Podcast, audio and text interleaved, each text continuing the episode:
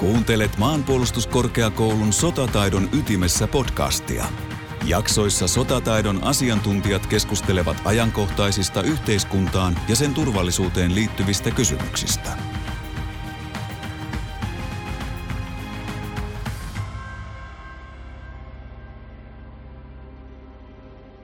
Tervetuloa kuuntelemaan Sotataidon ytimessä podcastia. Tänään olemme puhumassa täällä panssarivaunuista. Minä olen Lauri Haavisto, Sotamuseon näyttelypäällikkö. Sotamuseohan on osa maanpuolustuskorkeakoulua ja puolustusvoimia. Ja täällä on vieraana sitten Esa Muikku, panssarivaunu asiantuntijana. Hän on tehnyt pitkän uran teollisuudessa ja puolustusvoimissa ja panssarikillassa ja panssarimuseosäätiössä. Tervetuloa Esa mukaan. Kiitoksia.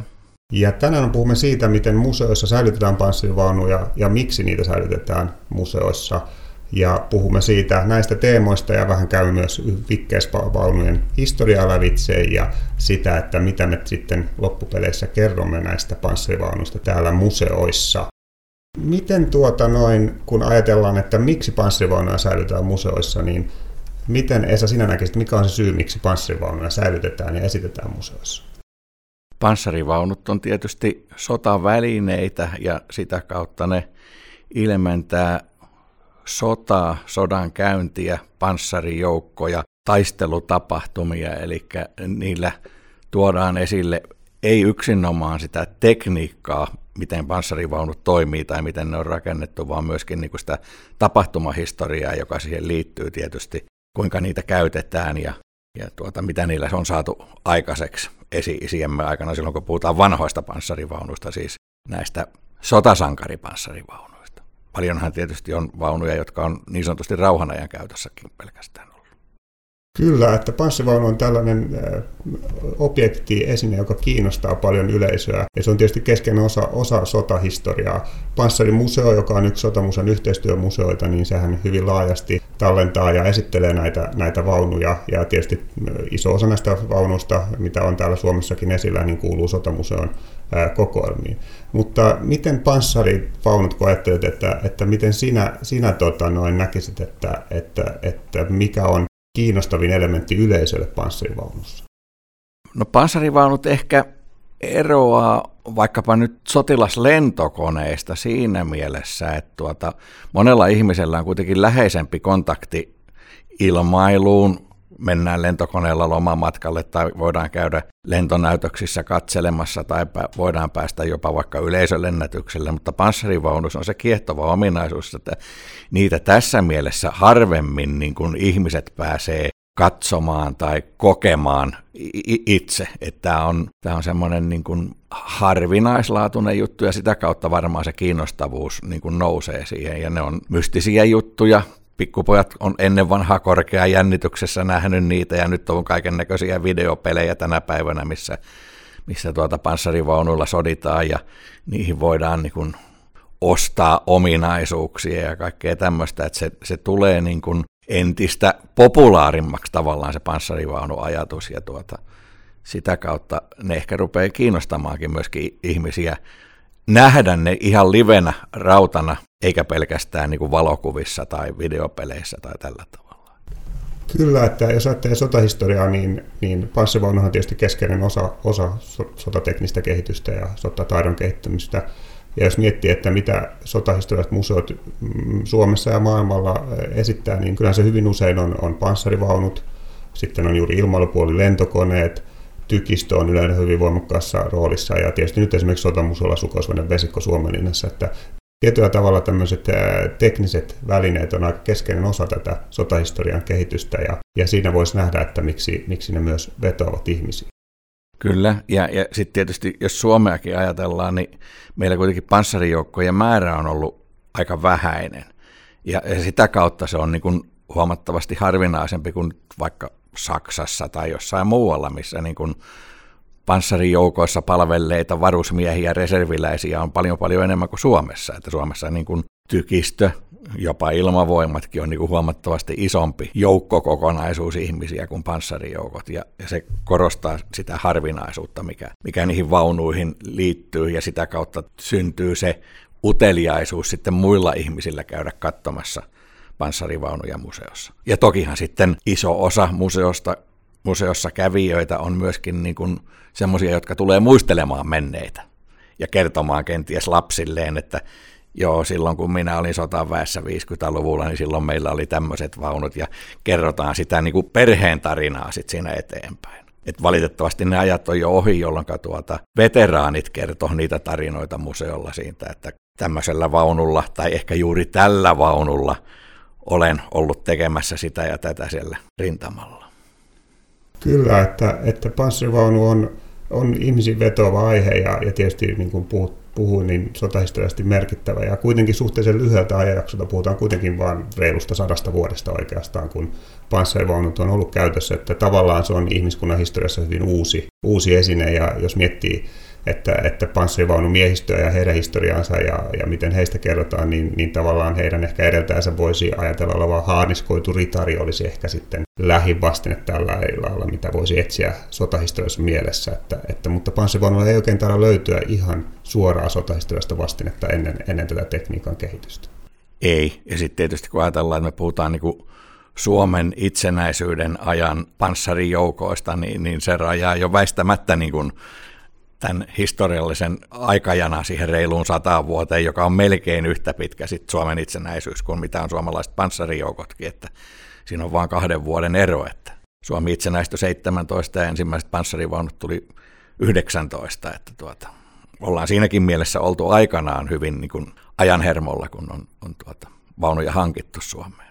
Kyllä, kyllä. Ja sieltä ihan alkuajoiltahan meillä onkin Renault-esimerkki taitaa olla tuolla panssarimuseolla esillä, esillä tälläkin hetkellä yleisöllä.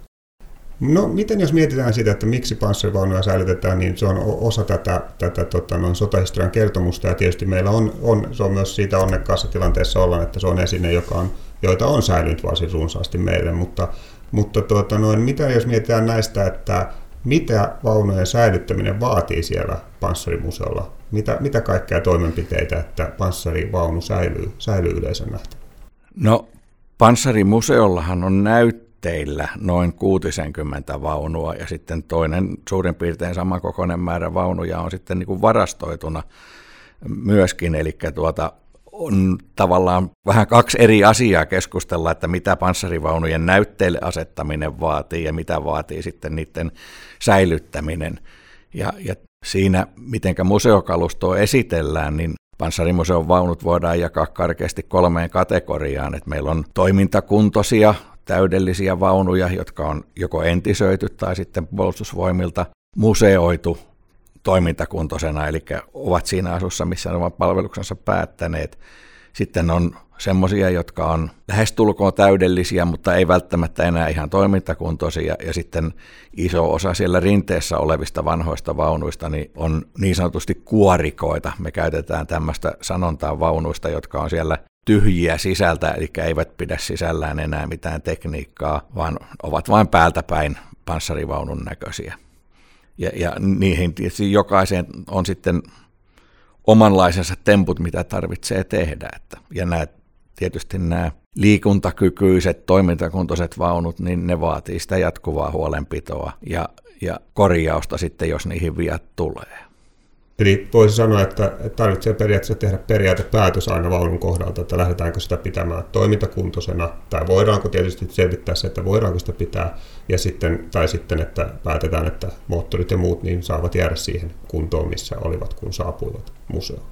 Juuri näin, ja, ja siinähän tietysti nykykaluston osalta, puhutaan nykykalustolla siis sitä, mikä on ollut äskettäin palveluksessa ja sitten poistettu ja museoitu, niin siinä yhteydessä tietysti pyritään huolehtimaan, että olisi olemassa jonkin asteinen kyky ylläpitää sitä, että on olemassa erikoistyökaluja tai joku pieni määrä varaosia, tiivisteitä, tämmöisiä, mitä kuvitellaan tarvittavan, mutta sodan aikuisiin panssarivaunuihin varaosien saaminen on aika haastavaa tietysti, että ei, ei sotkan varaosia eikä sturmin varaosia enää ihan helpolla saa, ja sitten jos niitä tarvittaisiin, niin se vaatii sitten kyllä niin kuin luovuutta tai sitten sen vanhan osan korjausta sen kaltaiseksi, että se edelleenkin kelpaa sit siihen käyttöön.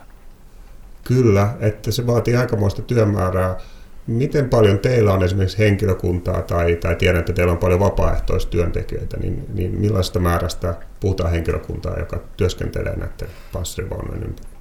Panssarimuseolla on tietysti museojohtaja ja hänen apunaan muita ihmisiä, jotka tekee pääsääntöisesti sitä niin kuin toimistotyötä ja näyttelytyötä, mutta sitten meillä on museomestari, joka on niin kuin teknisessä mielessä ainut museon palkallinen ihminen tällä niin kuin kalustopuolella, mutta sitten meillä on semmoinen vapaaehtoisryhmä, joka kulkee Telatapit nimellä, ja tuota, siinä on semmoinen noin 20 ihmisen porukka, joka sitten talkoilee erikseen sovittuna ajankohtina ja pitää yllä niitä vaunuja ja käyttää niitä silloin, jos on tämmöinen tapahtuma, missä niitä vaunuja täytyy liikuttaa. Ja se työmäärä, joka siellä vuosittain tehdään, kun ne kuitenkin kerätään ne talkootunnit, niin siinä puhutaan useamman tuhannen tunnin työpanoksesta, että se vastaa ehkä semmoista noin kolmen hen- miestyövuoden panosta, minkä he, he tuottaa sille, että sen verran niin kuin museon resursseja tavallaan puuttuisi, jos ajatellaan sieltä niin kuin palkallisen väen puolelta, mutta onneksi näitä vapaaehtoisia innostuneita löytyy,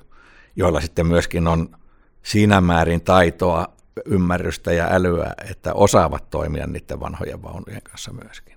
Ja siihen ei siihen telatappi ryhmäänkään niin kuin oteta ketä tahansa, vaan siinä vähän kyllä niin kuin katsotaan, että kyseisellä henkilöllä on asenne kohdillaan ja, ja jakoa vain pysyy kädessä ja niin poispäin. Kyllä. Esa Muikku Panssarimuseolta, eikö tällä niin kuin ihan maailmanlaajuisestikin aika sama tilanne panssarimuseoissa tai vastaavissa kohteissa, että se on usein vapaaehtoistyövoiman määrä on ainakin minun käsityksen mukaan aika suuri, mitä, mitä he tarvitsevat, tai sitten hyvin kiinteän yhteyden puolustusvoimaan. Kyllä, joo, mutta tietysti Panssarimuseo nyt on, on tuota taloudellisilta edellytyksiltään niin kuin montaa muuta museota maailmalla heikommassa asemassa, että jos verrataan Bowingtoniin tai muihin tämmöisiin kuuluisiin museoihin, niin siellä on kyllä niin kuin ihan valtaisa määrä ihmisiä oikein palkan eteen tekemässä niitä töitä, että tuota, Suomi on köyhä maa ja siksi jää.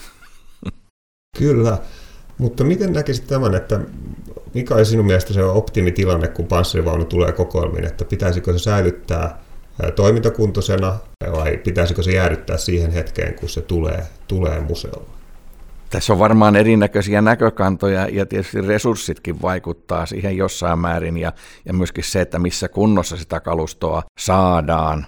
Mutta kyllä lähtökohta tietysti on se, että sen pitäisi olla toimivaa jo yksinomaan senkin takia, että kun sieltä varastosta välillä vaihdetaan sinne näyttelyyn vaunuja, niin niiden liikuttaminen on kyllä huomattavasti helpompaa, jos se tapahtuu omalla voimalla, eli moottori ja vaihteisto ja kaikki muut ajamiseen liittyvät laitteet toimii sen sijaan, että niitä ruvettaisiin sitten nosturilla ja lavetilla ja muilla vehkeillä siirtelemään paikasta toiseen. Tämä on, tämä on se lähtökohta, että halutaan, että ne on liikuntakykyisiä. Välttämättä ei niiden asejärjestelmän tai muiden erikoislaitteiden tarvitse toimia, koska me nyt kuitenkaan ei ole ajatuksena ammuskella niillä vaunuilla siellä museolla. Että tuota, mutta tämä ihan kaluston siirtelyyn liittyen, niin se on hyvä, että ne on, on toimintakuntoisia.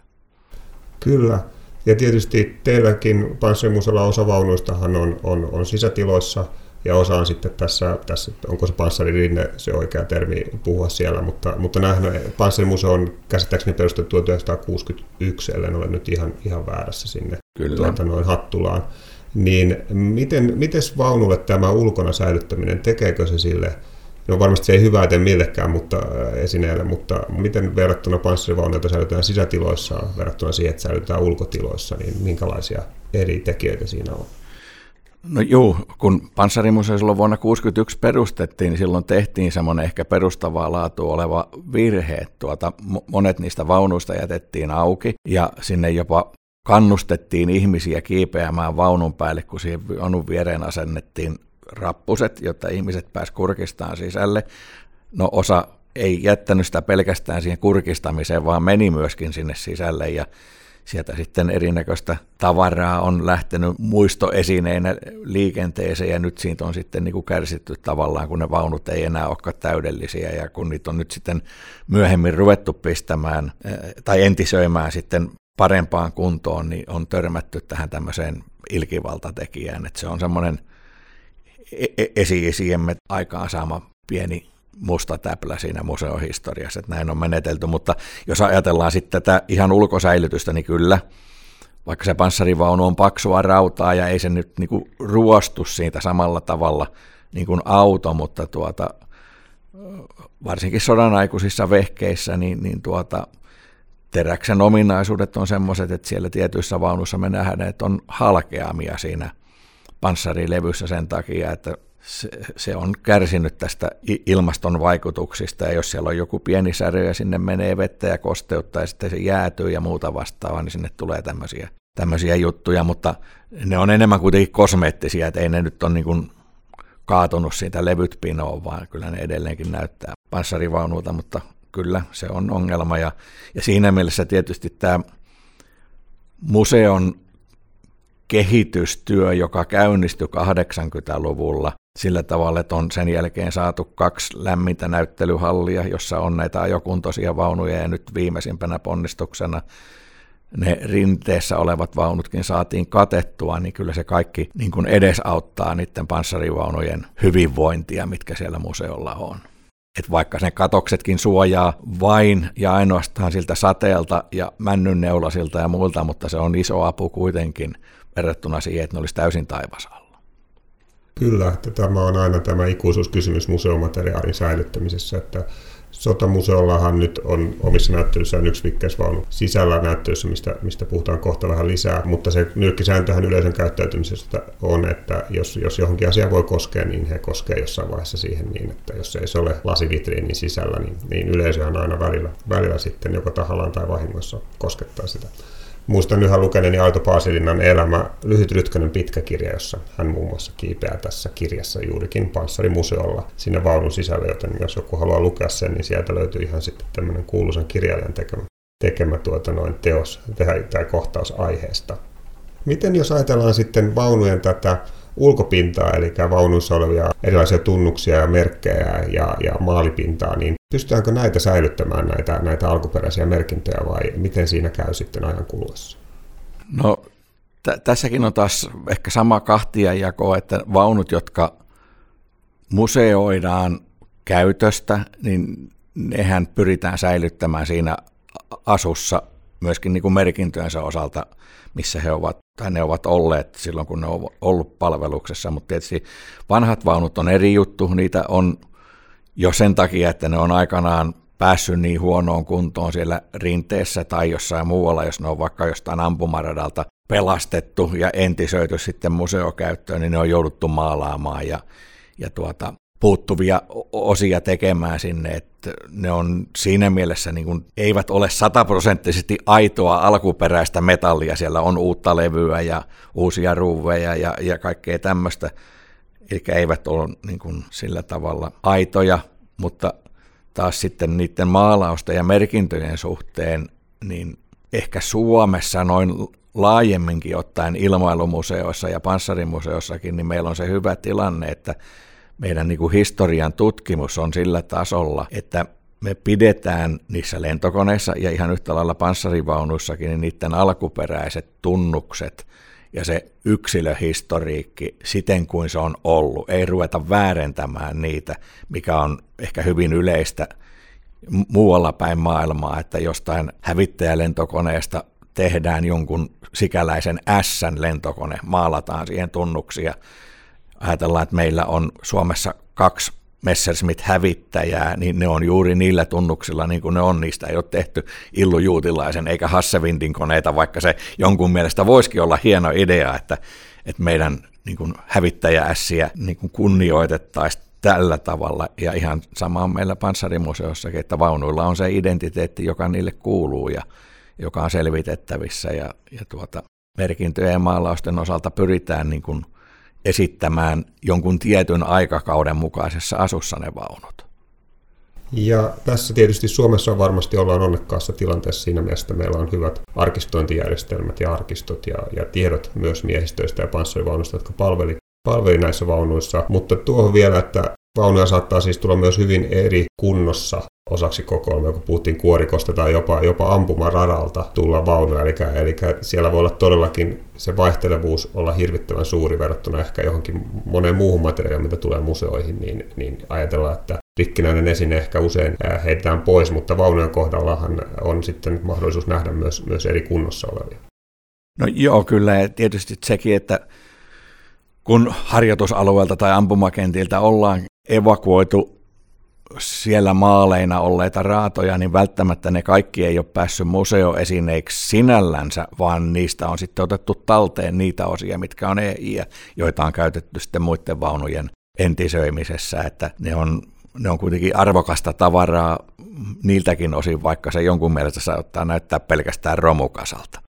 Kyllä, että eikö se ole sanonta, että toisen romu on toisen aarre. Juuri näin. Ainakin museaalisesti me arvostamme niin romuja kuin täydellisessä kunnossa olevia. Joo. Sehän on esineen historia, joka tekee sen, sen merkityksen, niin kuin puhuttiin tästä esimerkkien kautta. Joo. Mainitsit tuossa äsken sen, että, että ihmiset koskettelee vaunuja museoissa, ja se on tietysti ehkä panssarivaunujen, ja miksei tietysti vaikka kenttätykkienkin osalta semmoinen, että ne on kuitenkin niin järeitä laitteita, että museoissa niin ne on siinä ihmisten ympäri käveltävissä ja kosketeltavissa ja, ja avoimista luukuista sisään katsottavissa, että ne, ne ei ole niin kuin lentokoneet tai muut, jotka on narujen takana tai joka, jopa tietyt osat vitriineissä, että niihin yleisö pääsee aavistuksen lähemmäksi ja pääsee siihen niin kuin tunnelmaan, että miltä siellä vaunun sisällä on näyttänyt. Että ja tässäkin yhteydessä niin meillä Panssarimuseolla on nyt tehty tämmöisiä uusia järjestelyjä ja teknisiä ratkaisuja, joissa tuota niin vaunun vieressä on näyttö, josta voi katsoa sitten niin kuin kuvaa, miltä siellä vaunun sisällä näyttää, koska muuten sinne on tietysti vaikea mennä ihan täydellisesti kurkistamaan ja ihmettelemään. Ja sillä tavalla pyritään näyttämään myöskin sitä, että miltä se vaunu sisältä näyttää ja mitkä on ollut ne niin kuin miehistön toimintaolosuhteet siellä.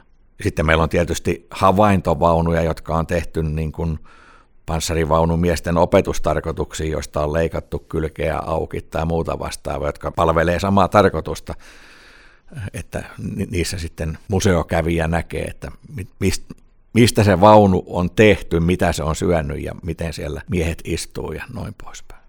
Kyllä, että museoissahan me tallennetaan materiaalia, mutta ei vaan sen tallentamisen riemusta, vaan siitä juurikin, että me pystymme kertomaan historiallista tarinaa nykyisille ja, ja tuleville sukupolville. Eli se on se tarina, mitä me halutaan ja pyrimme kertomaan sitten ihmisille vaikkapa panssarisodan käynnistä. Kyllä, koska se on niin kuin se, että kun me ei voida niitä panssarivaunumiehistöjä säilyttää siellä museossa valitettavista syistä johtuen, niin, niin me säilytetään se panssarivaunu ja sitten muulla tavalla pyritään tuomaan esille se, se miehistön teot ja, ja heidän heidän niin kuin roolinsa ja muut vastaavat tämmöiset, koska ilman sitä miehistöä ei se vaunu ole muuta kuin muutama kymmenen tonnia terästä. Kyllä, ja tästä ehkä voitaisiin siirtyä seuraavaan aiheeseen, eli, eli Sotabuson maneesissa suomalaisessa näytteellä Vikkeysvaunu, ja Vikkeessä on aika mielenkiintoinen historia täällä, täällä Suomessa, ja Esa Muikku Panssarimuseolta, miten Vikkeysvaunut oikein hankittiin Suomeen alun perin? Vuonna 1933 suomalaisten panssarivaunujoukkojen alennustilaa pyrittiin vähän kohentamaan ostamalla Englannista kolme kappaletta Vickers Armstrongs tehtaan vaunuja koekäyttöön ja niistä sitten seuloontui jatkohankintoihin, niin tämmöinen kuuden tonnin Vickers-vaunu, joita sitten ostettiin 32 kappaletta vuonna 1936 tehdyllä sopimuksella Suomeen ja, ja kuviteltiin, että siinä on sitten se Suomen uusi panssariase, koska siinä yhteydessä jo silloin 30-luvun alussakin oli selkeästi nähty, että ne vuonna 19 hankitut Renault-vaunut olivat jo auttamattomasti vanhentuneet ja niillä ei, ei niin kuin enää sodassa oltaisi pärjätty millään tavalla. Ja ne vuonna 1936 ostetut vaunut olivat myöhässä, siis toimitukset olivat myöhässä ja tuota, niihin suunniteltujen erikseen hankittujen aseiden ja optiikankin toimitukset olivat myöhässä ja se johti sitten siihen, että tuota, kaiken kaikkiaan, että talvisotaa jouduttiin lähtemään vähän puutteellisella varustuksella, kun tuota vaunuja ei edes silloin ennen sotaa niin ollut tullut sitä koko tilattua 32 vaunua. Kyllä, eikö ollut juurikin näin, että tykit puuttuivat vaunuista? Ty- tykit puuttu joo, ja, ja tuota, niitä saatiin sitten pikkuhiljaa VTTltä ja asennettua vaunuihin sitten silleen, että lopun perin melkein sodan viimeisinä viikkoina niin meillä oli vasta yksi panssarivaunukomppania varusteltuna sitten täysimääräisesti niillä vehkeillä, mitä niihin oli suunniteltu. Kyllä, että kun mietitään, että kun on puhuttu tässä nyt yleisesti panssarivaunuista ja siitä suuresta kuvasta, mitä, miten niitä on, miksi niitä esitellään, miksi niitä, ja miten niitä säilytetään, mutta tässä puhutaan siitä kovasta ytimestä, että mitä ne sitten historiallisesti teki ja tavallaan minkä takia niitä säilytetään. Mutta miten talvisodassahan sitten oli aika traaginen esimerkiksi suomalaisten vikkeisvaunujen osallistuminen taisteluun? Niin oli. Tuota, 26. helmikuuta tämä yksi ainokainen panssarivaunukomppania sitten päätettiin heittää tulikasteeseensa Honkaniemen aseman lähistöllä Viipurista hiukka kaakkoon päin. Ja tuota, kyseinen taistelu päätyi sitten suomalaisten joukkojen kannalta vähän huonosti, että sen komppanian vaunuista osa ei päässyt edes liikkeelle teknisten syiden johdosta tai sen takia, että polttoaineen seassa oli vettä ja se jääty, kun oli talvikeli ja sitten niin kuin sotatoimienkin osalta niin kaikki ei mennyt ihan niin kuin Strömsössä, että tiedustelu oli puutteellinen yhteistoiminta jalkaväen kanssa, semmoista ei ollut harjoiteltu. Ja, ja tuota, tulivalmistelukin meni pieleen ja, ja sen takia niin se hyökkäys niin kuin kuihtu alkuunsa. Ja, ja siinä sitten niistä vaunuista niin viisi kappaletta menetettiin sitten saman tien viholliselle. Ja omat saavutukset oli niin kuin jotakuinkin nollan luokkaa, että ei, ei, ei siinä niin kuin siitä tapahtumasta ei ole paljon hurrattavaa kyllä sitten. Kyllä, että siinä tulee se sodan kova todellisuus sitten ja, ja ehkäpä se, mikä museossa toki otetaan aihe esille, mutta, mutta esimerkiksi tekniset ongelmathan riivas kaikkien maiden panssarivaunuja hyvin paljolti toisen maailmansodan aikana. Ja toki näissä vikkeiseissä näkyy se äärimmäisen hyvin sitten muun muassa näissä talvisodan taistelun aikana.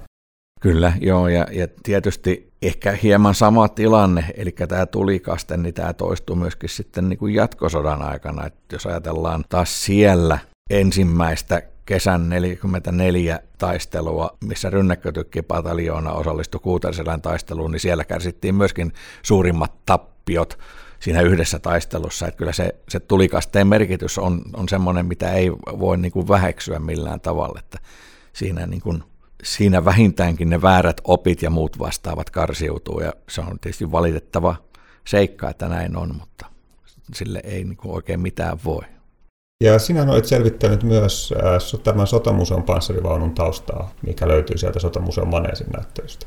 Joo, se mm, siellä oleva vaunu rekisteritunnukseltaan PS1616 vanhalta tunnukseltaan R651, niin se on näistä Suomeen tilatuista vaunuista kaiken kaikkiaan niin kuin järjestyksessään kuudes, eli tullut siinä ihan toimitusten alkuvaiheessa, ja sen valmistuslaatan mukaan se on valmistettu marraskuussa 1938, ja, ja tuli silloin sitten keväällä 39 Suomeen.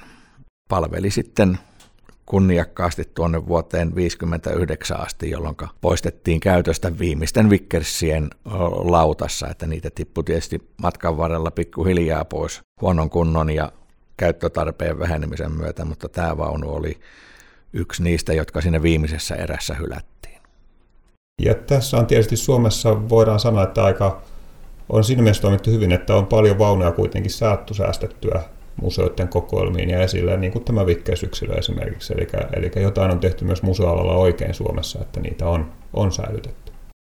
Se pitää paikkansa ja siinä mielessä niin kuin on hieno asia todeta, että suomalaisista panssarivaunuista niin muutamaa poikkeusta lukuun ottamatta, niin kaikista meillä on säilynyt mallikappaleet, että on, on muutama vehje, semmoinen koekappale Saint-Chamond, äh, vuonna 1936 ostettu Landsverk panssariauto ja sitten yksi kotimainen tämmöinen kuljetuspanssarivaunu BT-43, niin, niin ne on semmoiset, jotka niin kuin meidän kokoelmasta puuttuu, mutta muuten, muuten voidaan sanoa, että kaikkia meidän käytössä olevia vaunuja niin on, on säästynyt vähintään yksi kappale ja sillä tavalla niin kuin panssarimuseo kykenee esittelemään niin kuin aika lailla täydellisesti sen suomalaisten panssarivaunujen kirjon alusta loppuun asti, ajatella loppuun asti sillä tavalla, että meillä on myöskin Leopard 2, 2 ollut museossa ihmisten nähtävissä ja vertailtavissa sit siihen niin kuin muihin vieressä oleviin vaunuihin, että